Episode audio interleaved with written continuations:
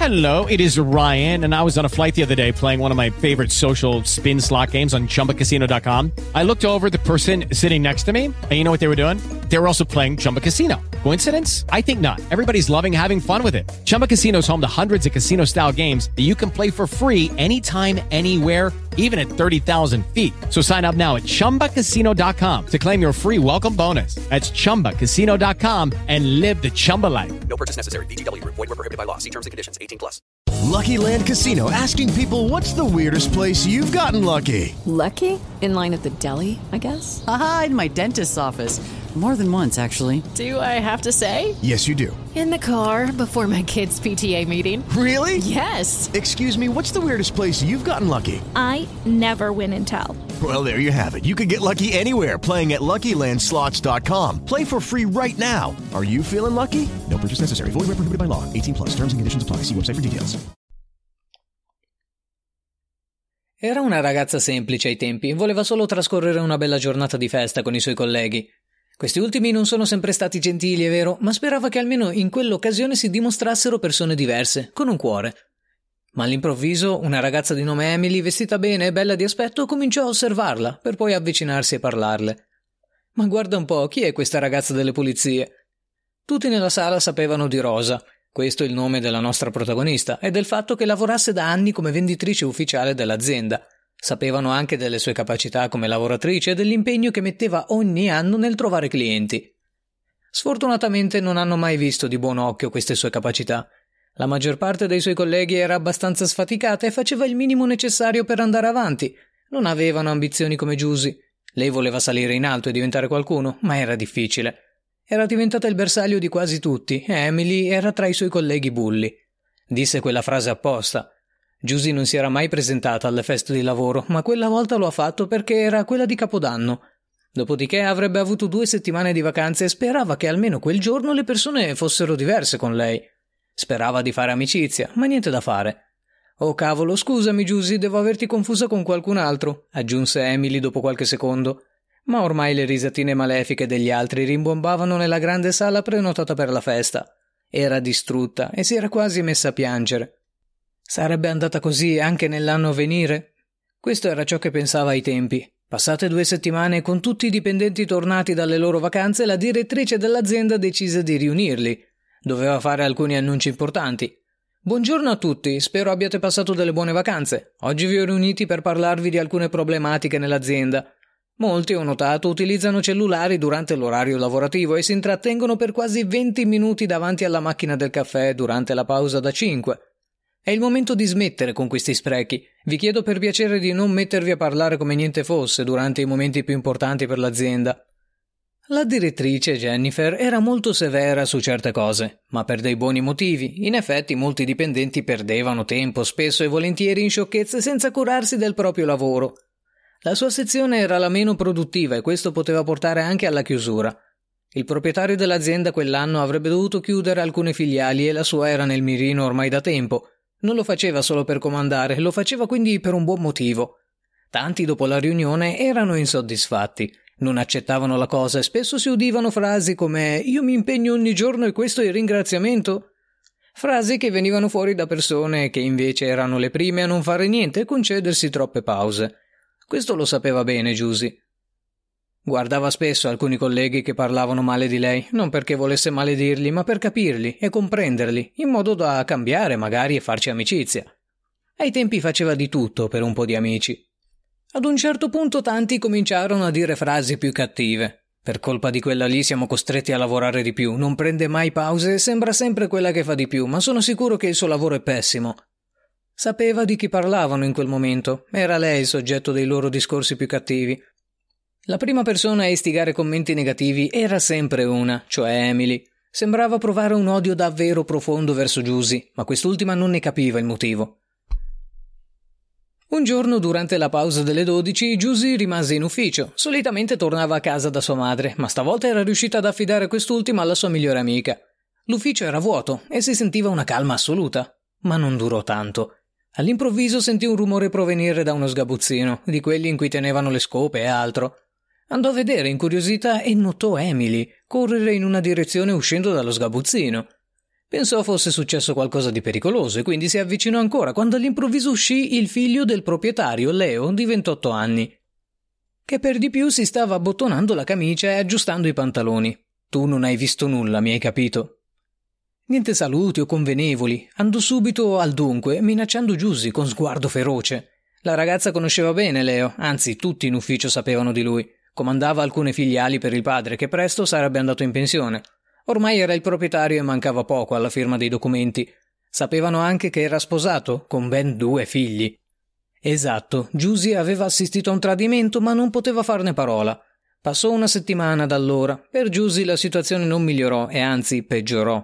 A quanto pare era stata relegata in un angolo dell'ufficio e aveva perso alcuni clienti. Sembra qualcuno nell'azienda abbia deciso di toglierglieli apposta e affidarli agli altri. Sapeva il motivo di tutto ciò. Era un avvertimento. Se qualcuno avesse saputo di Leo e Emily, le cose si sarebbero messe peggio. Quella sera tornò a casa distrutta e stanca, come non mai. All'improvviso, durante la camminata, vide una donna che stava venendo rapinata.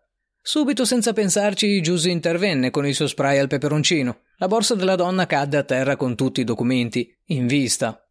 A quanto pare era la moglie di Leo. Sapeva il cognome del suo capo ormai a memoria e quindi l'aveva riconosciuta in un attimo. Il ladro intanto se l'era data gambe e fortunatamente non aveva armi con lui. Grazie mille, hai rischiato la tua vita per salvarmi. Di niente, signora, rispose Giusy. Mi chiamo Rosa, abito qua vicino. Che ne dici di venire a prendere un tè?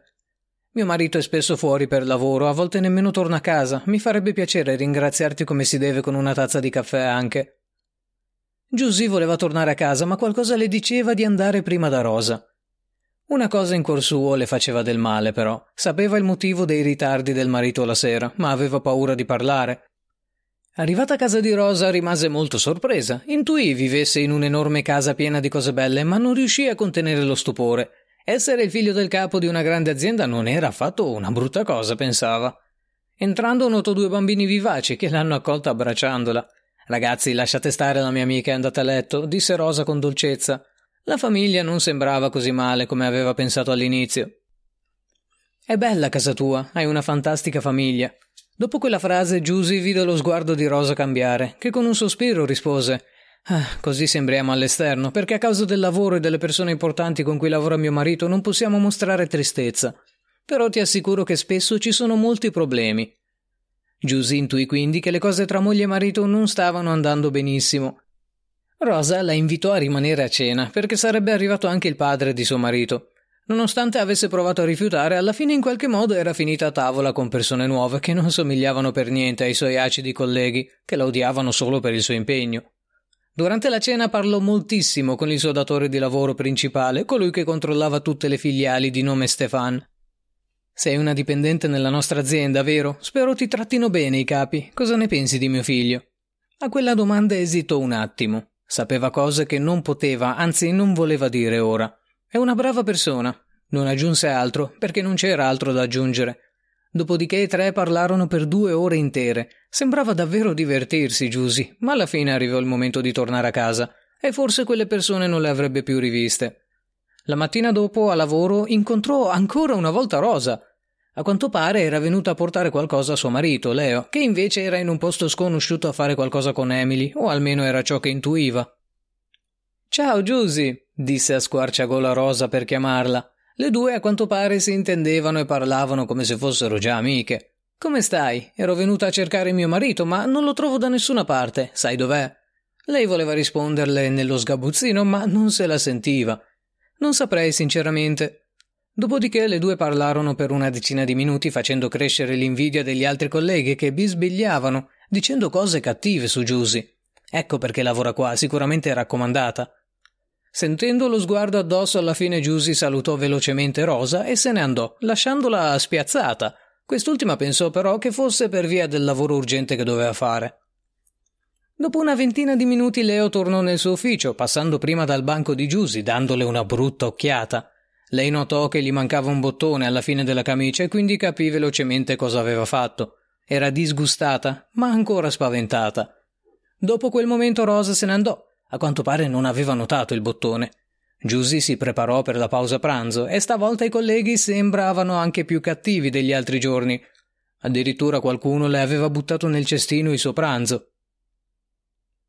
Quella fu la prima volta in anni che ebbe voglia di andarsene e piangere, ma si fece forza e finì la giornata. Ormai era finita in un baratro senza fondo. Eppure non voleva arrendersi, non voleva nemmeno reagire, però. Non ne aveva il coraggio. Ciao mamma, era tornata a casa, doveva occuparsi di sua madre. La sua vita era un lavoro continuo. Quando aveva 18 anni suo padre la abbandonò. Anzi, abbandonò tutta la famiglia senza dire niente a causa di litigate continue. Aveva anche un amante più giovane e quindi non ci pensò un attimo. Sua madre allora crollò in un buio totale, completamente depressa, la sua mente aveva ceduto. I dottori dissero che non c'era cura, avrebbe smesso di fare anche le cose più semplici, non ne sarebbe più stata capace e andava tenuta d'occhio.